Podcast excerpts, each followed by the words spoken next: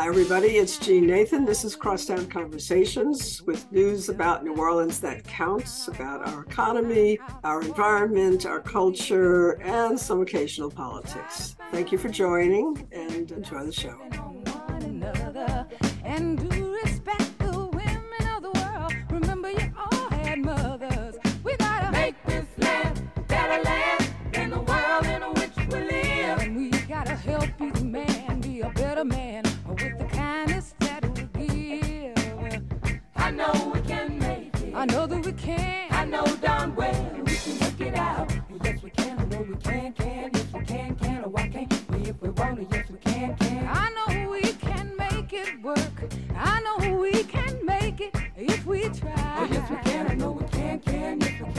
Gosh we can. I know we can, can.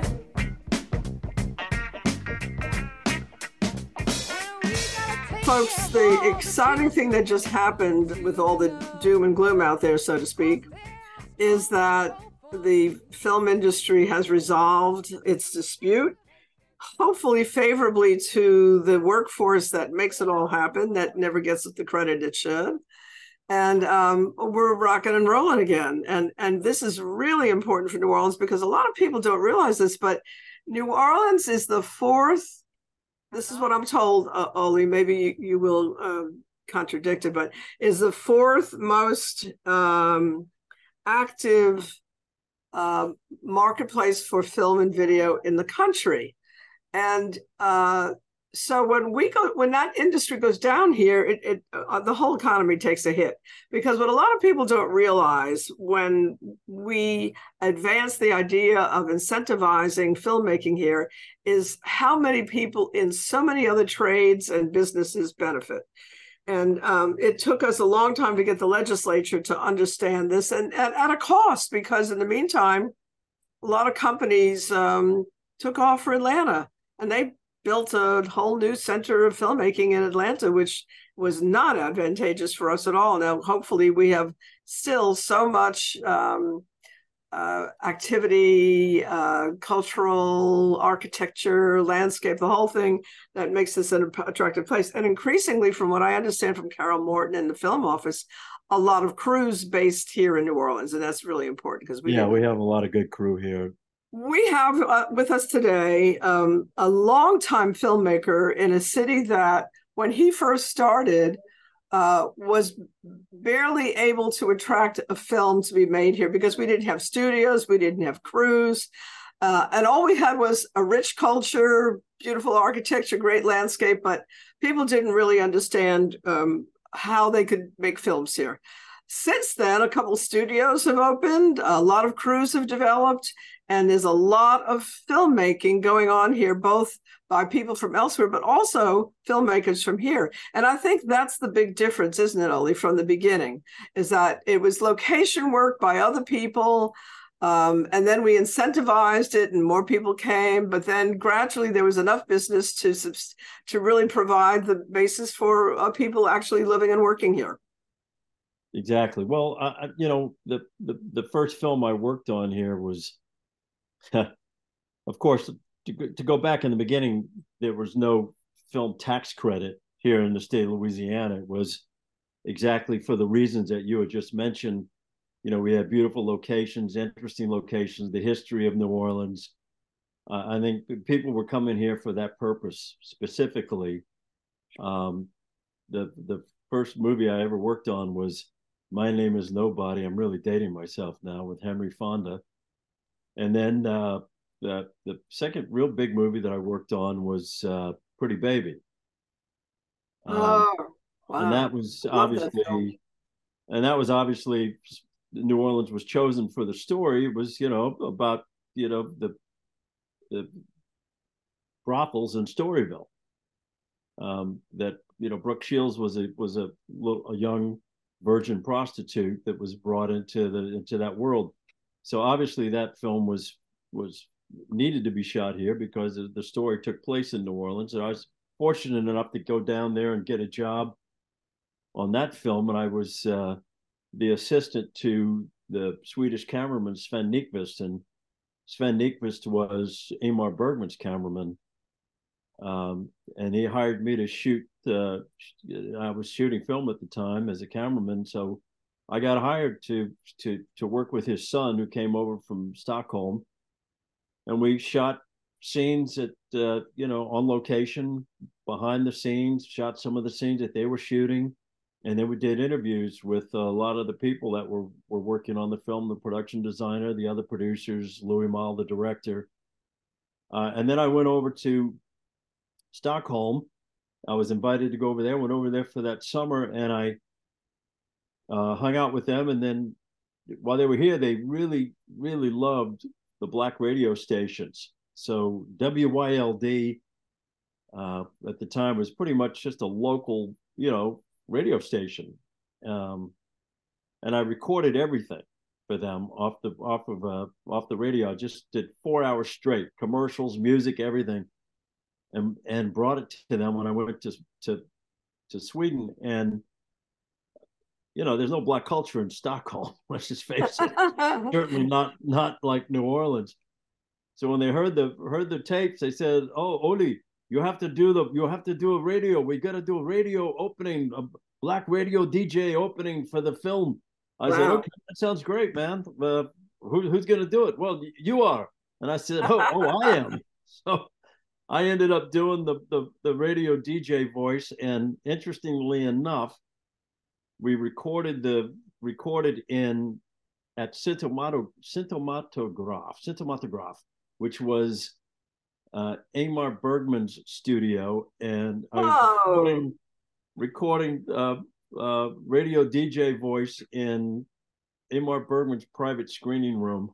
that was a trip. that is such an experience. Oh my, oh my God. God. in the master's chambers. Oh, wow. Yeah. And then, you know, I, that's I a great way to get started. Were, yeah. And, and I was with them hanging out. They were shooting a film with, uh, uh, who was it at the time? It was uh, Ingrid Thulin, and uh, oh god, his name uh, Joseph oh, Erland Josephson, who they were part of the Bergman ensemble. I remember both of them. Yeah, yeah, the ensemble cast. Yeah, he was he was always my favorite director. So yeah. Anyway, um, and that's that's you know, and then I started uh, just jump ahead quickly. I you know was playing music in New Orleans, so I ended up doing a music video for a band uh, called the Red Rockers, and I did the video called China, and that video to this day, and I did the I did the video completely on spec. Nobody paid me any money to do it. I just did it. So I did the video for the Red Rockers completely on spec. CBS didn't know who I was. They had just got signed to CBS Records, but I just I did it anyway. I maxed out my credit card and did the video, and and it was uh you know the the there was no internet, so the executive from CBS in New York flew down to look at the at the clip on a flatbed editing machine and at WYES, and uh, she sat down. She ran the film. She said, "Oh, I love it. I'm buying it," and that was it. And that started my wow. career. Wow, I love then, that uh, story. Uh, she, yeah, and then CBS sent me to LA to do a job out there, and a, uh, I had a connection out there through uh, uh, an advertising executive here by the name of Joe Del Papa over at uh, at. Um, Why have I heard that name? Yeah, Fitzgerald Advertising. Oh, okay. Fitzgerald, and he he had worked in New York and Chicago and knew some a big production company in L.A. And he said, "Call him when you go out there." So I did. They sent a rep to the set when I was shooting another video out there for the Romantics, and uh, they said, "Come see us before you leave." And I hung out and went over to see him over to the company, and they said, "Hey, you want to move to LA?" And I did. So, so that's how I got to Los Angeles. So, so uh, Oley, I'm I'm I'm only sorry that the police strike came too much later than that. I suspect that I didn't hook up with you earlier because it was the police strike that somehow or another I I, I found you and your your crowd of friends uh, in the French Quarter. Wound up spending the day with you, and I've known you ever since. And um, yeah, I, it had to happen sooner. I might have done what I originally intended to do when I graduated from college, which was become a film editor. I wanted to be a film editor. And I worked on one little scrappy project that really was the guy was nuts who was doing it. And I, I got scared off, and there were no women doing it. We're talking 66, 65, 66, and there was yeah. nobody. No, very few women in the industry, and I and I chickened out and went and did my marketing and PR gig for pretty much the rest of my life, one way or another. Yeah, but you're still at it. You did very well Orleans, with that uh, you're still at it. New Orleans is still at it, and um, with the strike uh, over, and and uh, thankfully to the benefit of of workers in the industry, I've been really impressed by the resurgence of organized labor. I went to the School of Cult of uh, of Industrial and Labor Relations at Cornell, studying the relationship between management and labor because that was thing I was interested in. So I'm happy to see what's happening on that level, but I'm really happy to see film work come back to the city. So tell me two things. Tell me what your latest projects are and where people can uh, access them, and tell me how you see things going forward. Uh, well, it luckily the strike, the writer strike and the actor strike are, are both over. Um, and I already hear rumblings out there about a couple projects that are coming here uh, after the first of the year, and that's going to be great. And for, for for people that don't really understand how the tax credits work, uh, look, the the tax credits are hiring or or at least giving a lot of local people opportunity to make a living and make a good living you know, they're in, they've, they've joined unions, they have pensions, they have uh, health insurance. You know, there's a lot. And, and, you know, when the productions come here, they rent hotels, they buy food, they buy materials, lumber, lumber yards make a lot of money when they're building sets. They're buying fuel. Um, and they're paying very, very good wages. And I have family members now that have since become members of the union and are, are working on on television shows and movies, and they've both bought ha- houses. They they buy new cars. They buy trucks. They buy equipment for their business. Uh, one of them is in construction, and one of them is a greensman, and they they do very well by by the movie business. Um, and you know, frankly, I know it's different here than it is in Europe, but you know, I you go to places like Germany, where I had had worked. I did a movie in Prague for a German television network, and you know the German government and European governments they subsidize the movie industry there, and they make deals with some in some countries and some territories. They make deals with distributors that they'll get a little piece of the distribution if the film is a theatrical release movie in, in the country, uh, which is great. However, if they don't get anything back at all, the, the purpose of it is to keep the citizens of that country or that city or that province, you know, working. And that's what it's all about. You know, rather than having people not working and leaving the state, it, it's it's a, it's a win-win, frankly. Well, and, I think that um, one of the things that happened here that was so unfortunate is that the news media doesn't necessarily work as hard as it should to understand the real workings of anything the economy, the uh, environment, education. And so uh, uh, when someone comes along and, and does a, you know, captures a, a moment in, in time where someone is not doing right, which is what happened in your industry, you had one bad player and then that poisoned the whole uh, scene. But that that station, that reporter, I, will call him out. I mean, I respect them. I respect Lee Zurik, but he never told the other side of the story about how important the industry was, and it really yeah. hurt. The and and it, it it empowered the upstate folks are always jealous of New Orleans and figured that well, this business is really benefiting New Orleans and not us, and and and they just said, you know, screw us and uh, um, you know threatened the, the future of the incentive, which is what opened up business in Atlanta. So we have now also workforce, crews uh, based here, and studios. And um, vendors. And what? Vendors. And vendors. rental rental equipment companies have moved here, set up shop uh, for for camera, lighting, and grip equipment. So, with all of that, how do things look going forward? What do we need to do to continue what has been a positive trend, but it's getting more competitive out there. And we don't have the European policies. They support not just the film industry, but all the creative industries. They do so much more to support uh, visual artists and performing artists and designers and the whole, you know, a growth industry that people in Louisiana still don't really understand is a major growth industry worldwide. Um, and we better figure it out faster, or else we're going to get left behind again. But um, tell me about um, how things are working, how the studios are working, the crews, and what do we need to do to really keep the the motion forward? Well, there's an organization here called LFEA, Louisiana Film and Entertainment Association. Um, Trey Burvant is running that, and he's doing a fabulous job. They have a, a, a lobbyist and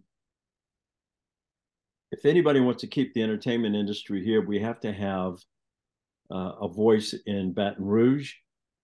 And they are the voice in Baton Rouge for the entertainment industry. Uh, they've done a very good job of, of, of working tirelessly to get the tax credit extended. Um, so kudos to those guys.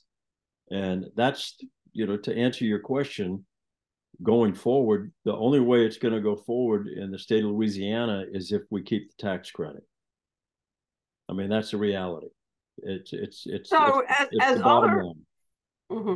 but as other as other uh, cities um, and regions, states uh, get into the game and and realize uh, as they will because it is such a growth industry, the entertainment industry in general, um, everything that has to do with anything online, film, video, all kinds of media.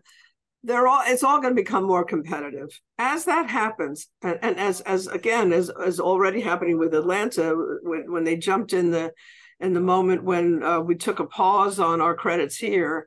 We didn't really take a pause on them altogether, but just we just the scheduling got awkward.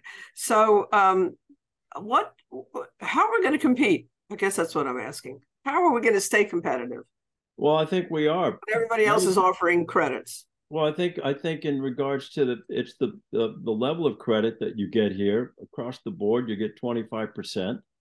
If you've got uh, a music component that can be produced here, you get additional uh, credit. If you shoot out of the uh, greater New Orleans area, you get a, an additional 5%. And I think, which was most important, is that if you get uh, a, a local writer such as myself that gets a film produced here, you know, that's an additional 10%. So for, for oh, instance, so it doesn't just benefit out of town production uh, people it, it also benefits uh, uh, people not not just because they get hired by the out of town firms but because of being a, a, a uh, locally based company did I get that? I mean, anybody that spends the money here and goes through the proper, you know, process, which is, you know, with the Louisiana Film Commission, it doesn't matter if you're from out of town or in town. You just have to, you know, fill out the application and go through the through the proper channels and go through the process legally. And uh, you know, you make movies, you get a tax credit. It doesn't. This doesn't. Uh, the tax credit doesn't apply to just from people from out of town I have a I have a production company here. I'm trying to get another movie up and running uh, uh, next year and a TV series hopefully uh, after that. Uh, and you know, I'm I'm a local guy, and I have a company here. And as a writer, which I do, is they get you know whatever the tax credit is, it's going to be you know 25 percent plus 10 percent because I'm the writer. I get the extra 10 percent for the production. So that's a, that's you know what I so I go out to investors and I go out to people in LA or New York or Europe or wherever and say, here's a project that I want to get produced. Uh, incidentally, you know, you shoot in the state of Louisiana because it's a Louisiana-based project. You're going to get 35% tax credit. That's huge. That is huge. I mean, you know, but even with that, it's it's it's never a slam dunk You know, it's a very, very competitive business. Uh, there's a lot of different elements, a lot of moving parts. You know, even if you have a great script, you know, they always look at my credits. You know, what have I done? What have, and and, it's not necessarily what I've done because I have a good resume. It's just like they always want to know what you've done lately. You know, uh, you always have to be current and hot, so to speak. However, I think the the the best way to get a seat at the table is to create, create the content, right? You know, you want to stay in the game, you you, you have to figure out how to stay in the game. And and I and I think the best way to stay in the game and in in anybody's position in the business, I mean, unless they're very well established, you know, constantly working director, which I was, you know, at the peak of my my directing career when I was doing episodic television for about 10 years. Wasn't a problem just getting a job, go to a job. My agent would say, Hey, go to the go see this, go see that. And you know, everybody I knew we were all about the same age at the time, and and you know, it was easier to just get work. And I was, I'd go from one TV show to the next. I worked all over the place. I worked in New Zealand for nearly four years, Vancouver, Toronto, uh, Prague, New York City, Chicago. You know, I'd go wherever the jobs were. That's where I would go. Um, but it's you know, as you get older, typical in any business. But if you want to stay in the game, you you you have to you have to put yourself in the game. And I think, like I said, best seat at the table, write, create, or or or find somebody who can write something, or hire someone to write something, or just you know, if you if you're wealthy enough, lucky enough, and I know there's some people here that are, are in that boat where they can just write a check and they produce movies and and and and God bless them for doing it. I don't knock anybody just because they're wealthy and and can just write a check and get themselves in the industry that way. That's just true of any business. And I think it's a good. They're good putting their you know, elbow I mean, grease in. You know, Tommy Thompson and uh, they've got a really good film company. Um, and those guys are from Houma, Louisiana. You know, and uh, Buddy Patrick. I mean, it's a, there's guys here that uh, come primarily oil and gas, you know, and thank God they've had the interest in in in doing something creative in the arts and and producing movies, and they make good movies. Well, your your your opening description of how you started in the business is such a good um, model for uh, um, how it happens. Uh, uh, you did exactly what you're saying right now. You should do, and that is just get in there and do it. It's the just do it. You know, yeah, just do it. yeah, really, really does work.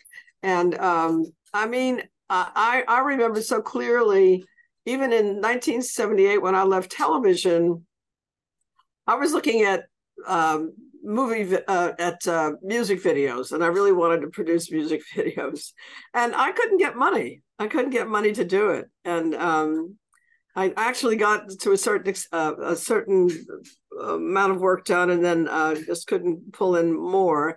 And so it was it was very hard back then. And we didn't have the studios, and we didn't have the crews, and and you just didn't have an understanding in the community that this was important. So I do think that things have definitely changed and gotten better.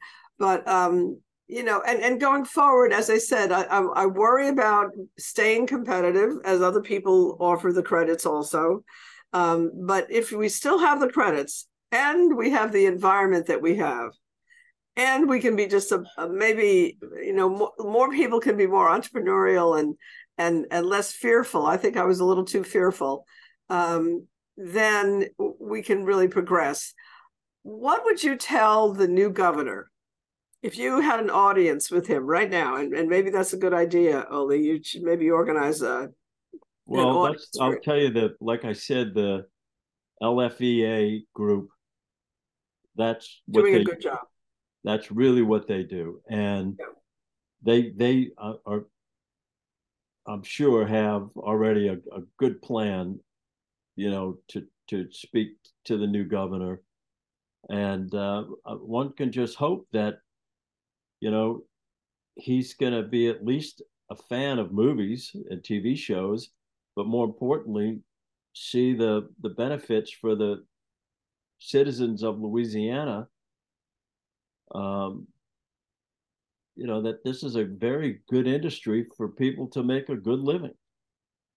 and that's before, you know before we... we're talking we're talking about on, on a, yeah there and there's a there's a lot of local actors that get cast now in these so it's so i'm not saying it's it's exclusive just to the to the labor force which is top notch here grip electric the teamsters all the truck drivers the makeup artists the hairstylists the costume people I mean, they they are real professional people here that have learned their craft and do a damn fine job when when shows come here to Louisiana.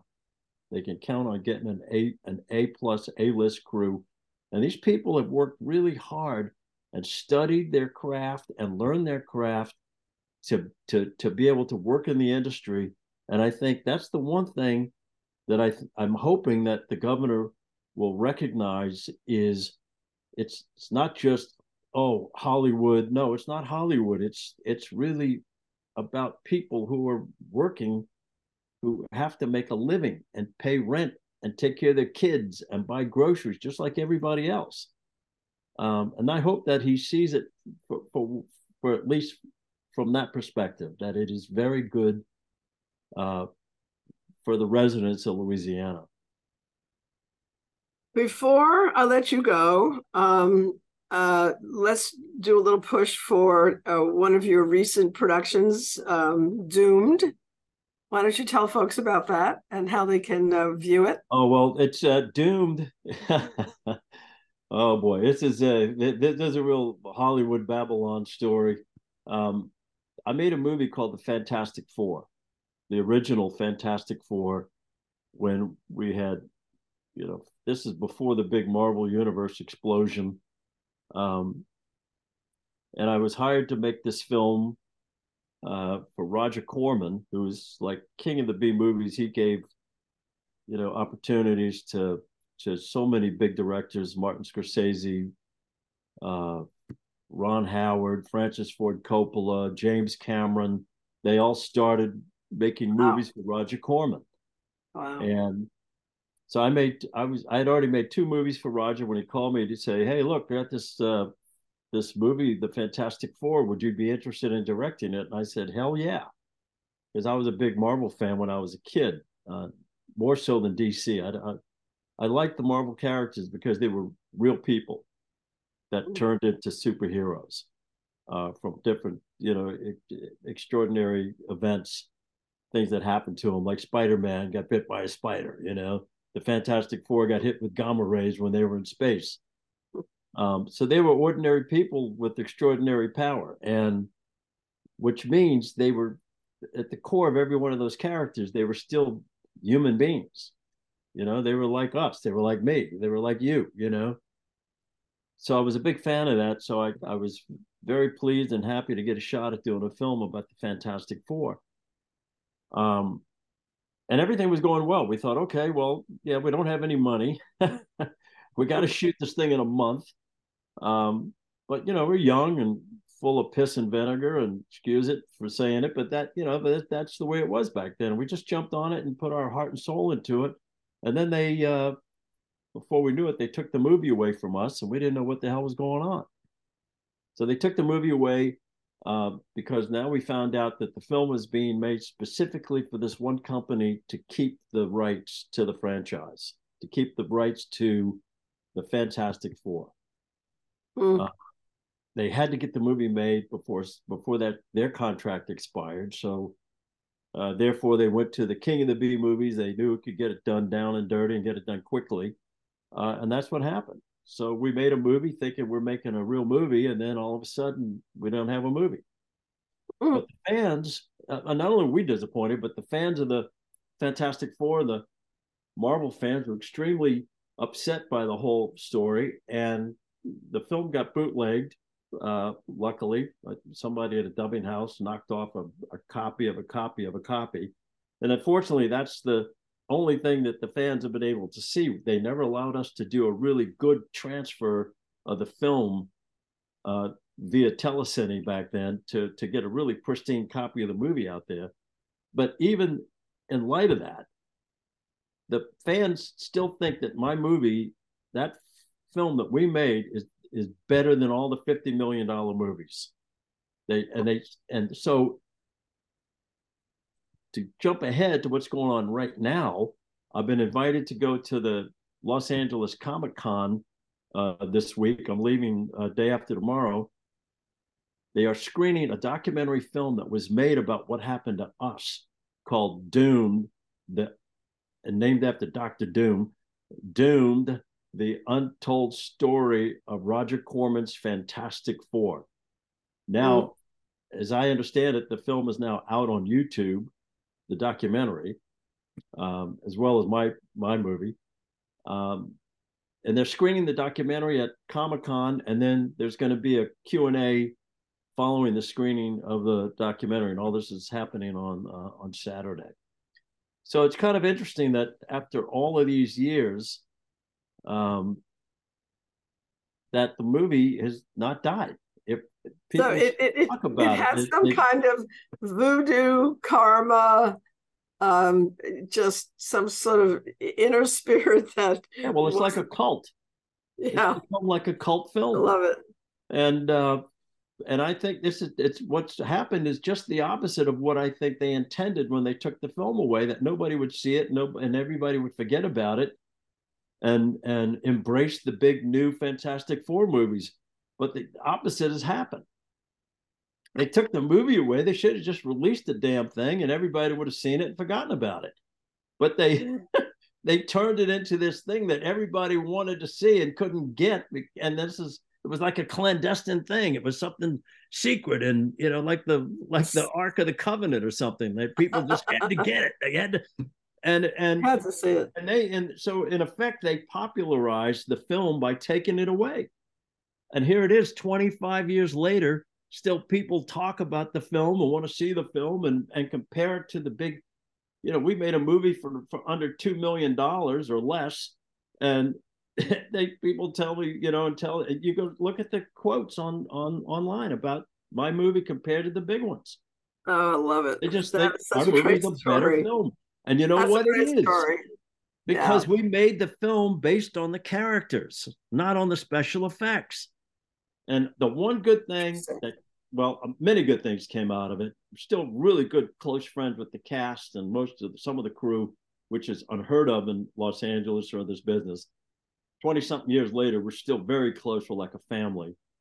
Um, but the other good thing that came out of it is that I became a very good friend of Stan Lee and the creator of the, the Marvel universe, essentially.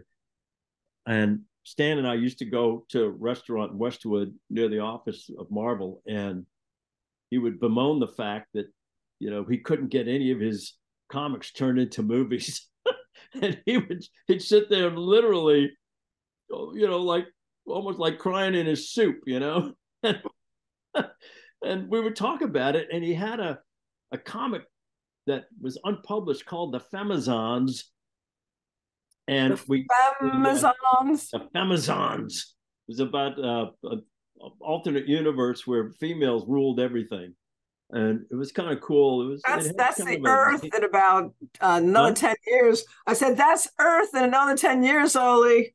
We're taking over. Watch. Yeah, I wish somebody would take over that's better than what the men are doing. that's that's exactly why. That's exactly why that's going to happen. Well, now, um, I'll tell you what I come away from our conversation uh, yeah. thinking that you have a lot of stories um, to oh, tell.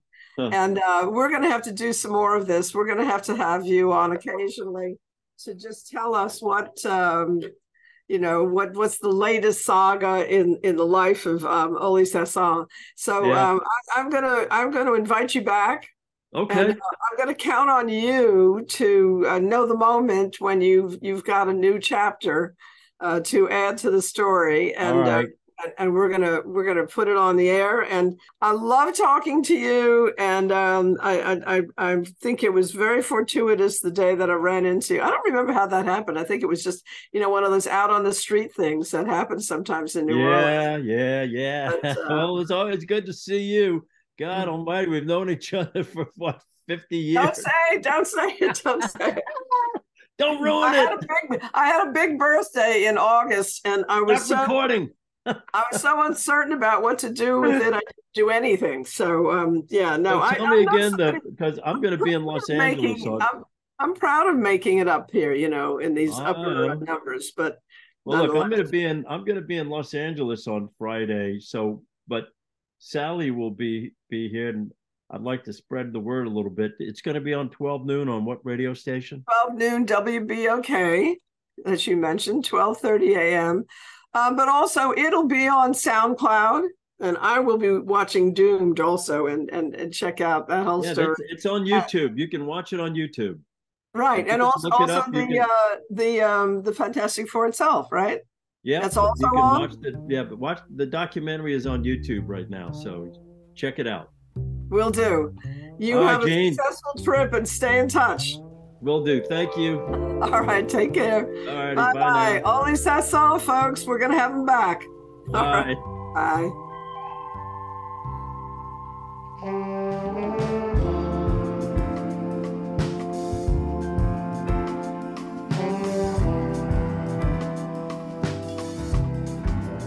I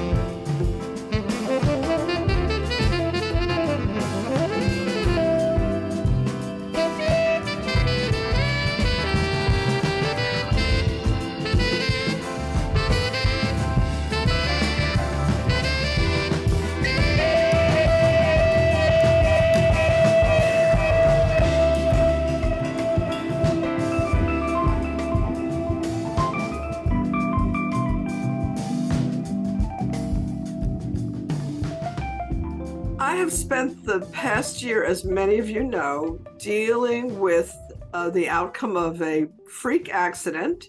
It was a unintended acceleration of a Subaru, which is a defect.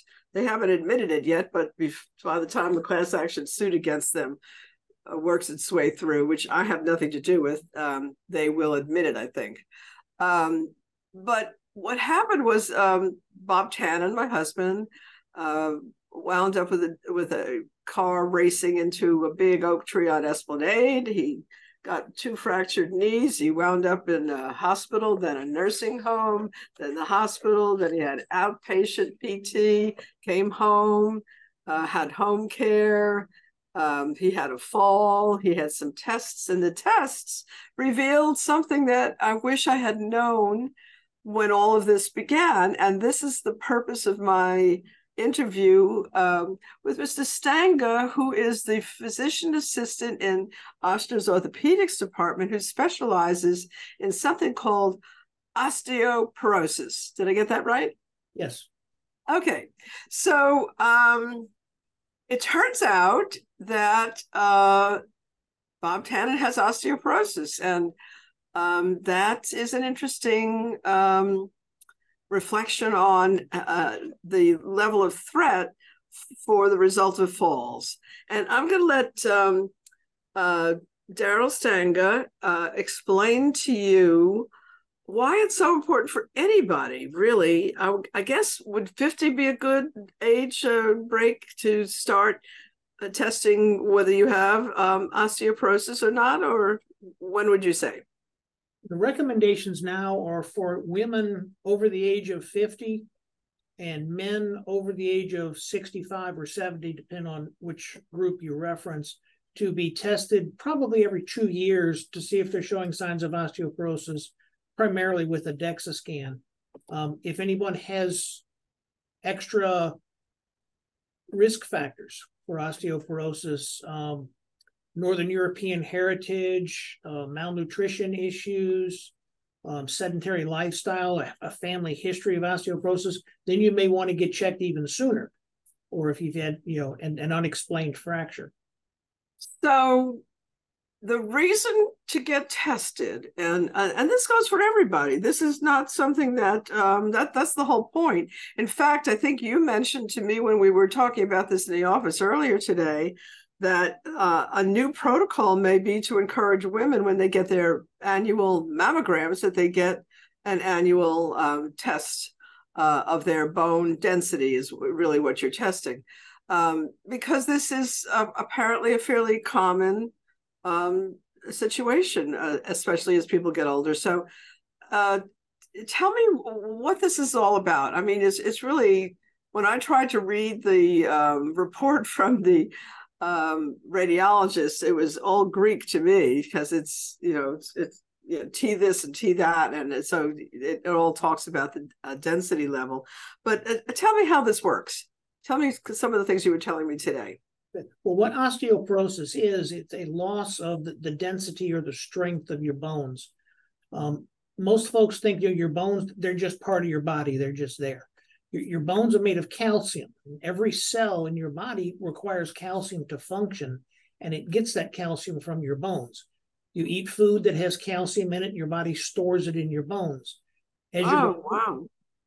As you go through your life, the first 20 years or so of your life, you actually put calcium in the bones faster than you take it out. That's how you grow and you get bigger and you become an adult when you get to your 20s or so, the process kind of evens out. So you're putting the calcium in, you're taking it out at about the same rate. When you start getting to your 40s or 50s, it starts to reverse itself. Your body is taking the calcium out of the bones faster than you can replace it. The bones begin to lose their mass and their bulk, and they can become frail and break easily. And that, by definition, is osteoporosis.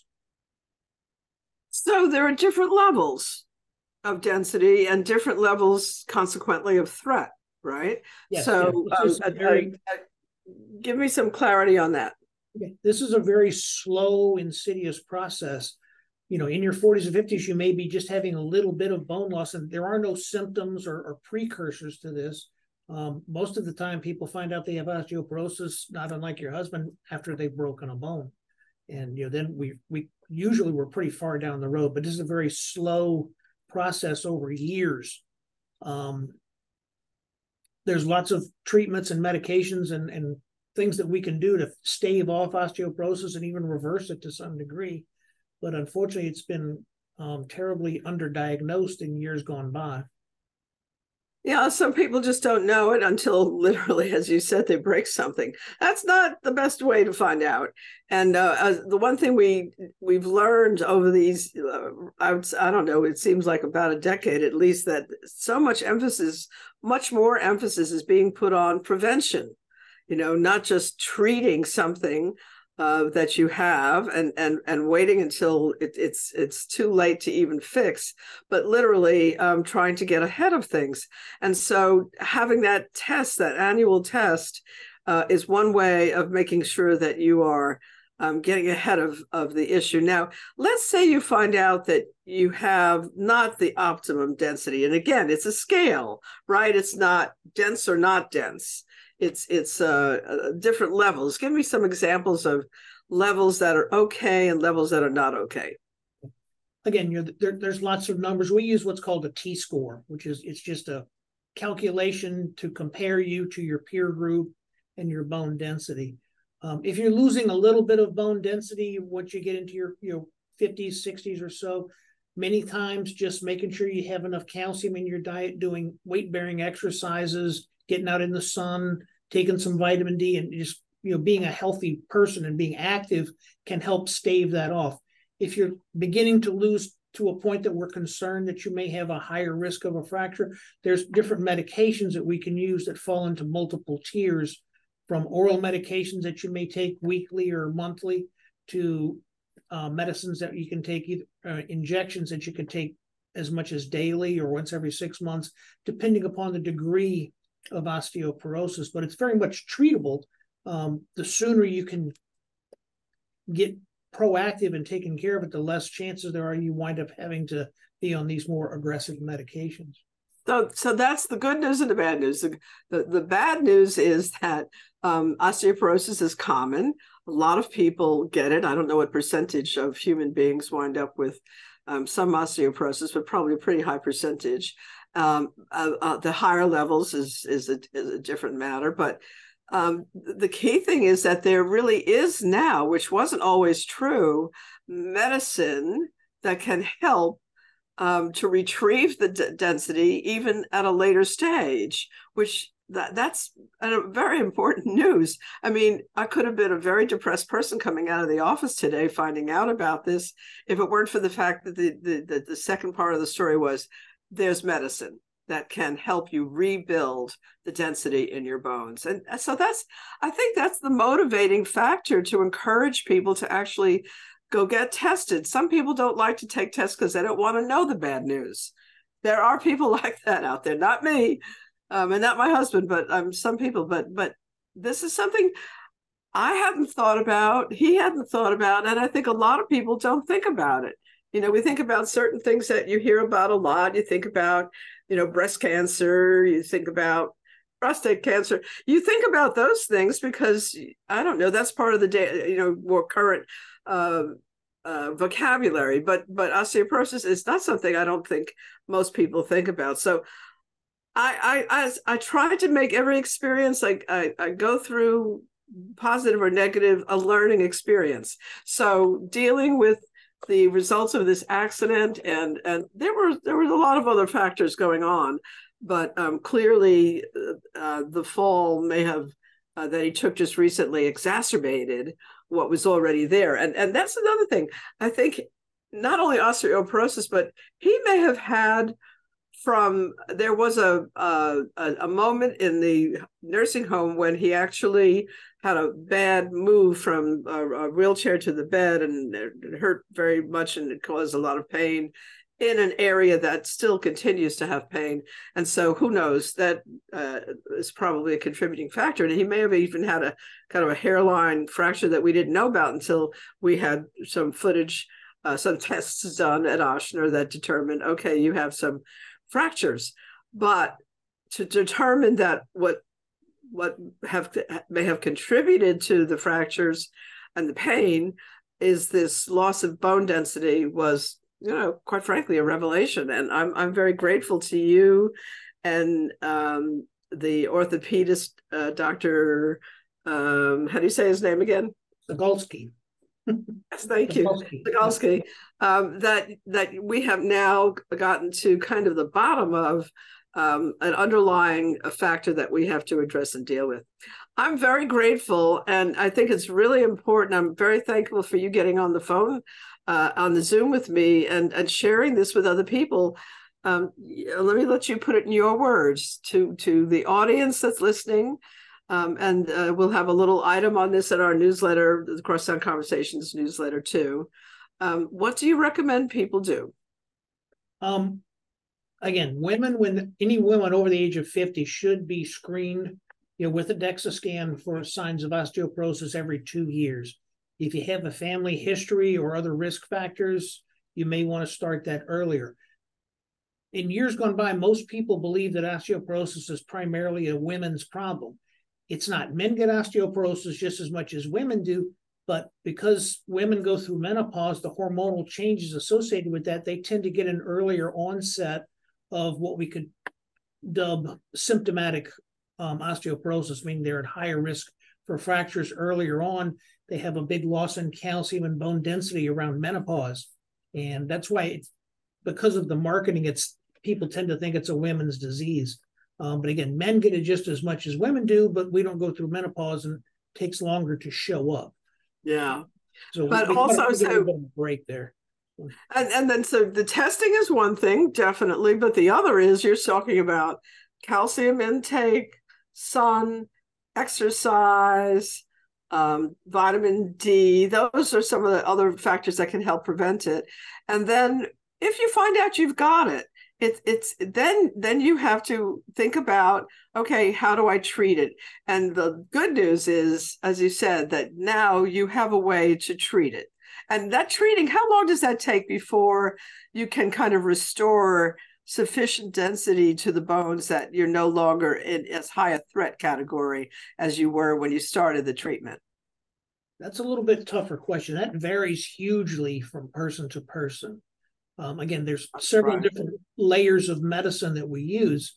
Um, some of the most, you know, aggressive layers of medicine can rebuild bone and relatively quickly. Um, we can see a measurable difference, you know, within months to a year or less. Again, with osteoporosis, these things are measured with a calendar, you know, not a stopwatch. Nothing happens really, really fast, but you know, we can build bone back and kind of get you closer towards healthier bone within a matter of months with some of the more aggressive medicines. If we catch this early on, we can arrest the loss and, and start building you back slowly over time and you know get you back to a safe area, you know, within a year or two.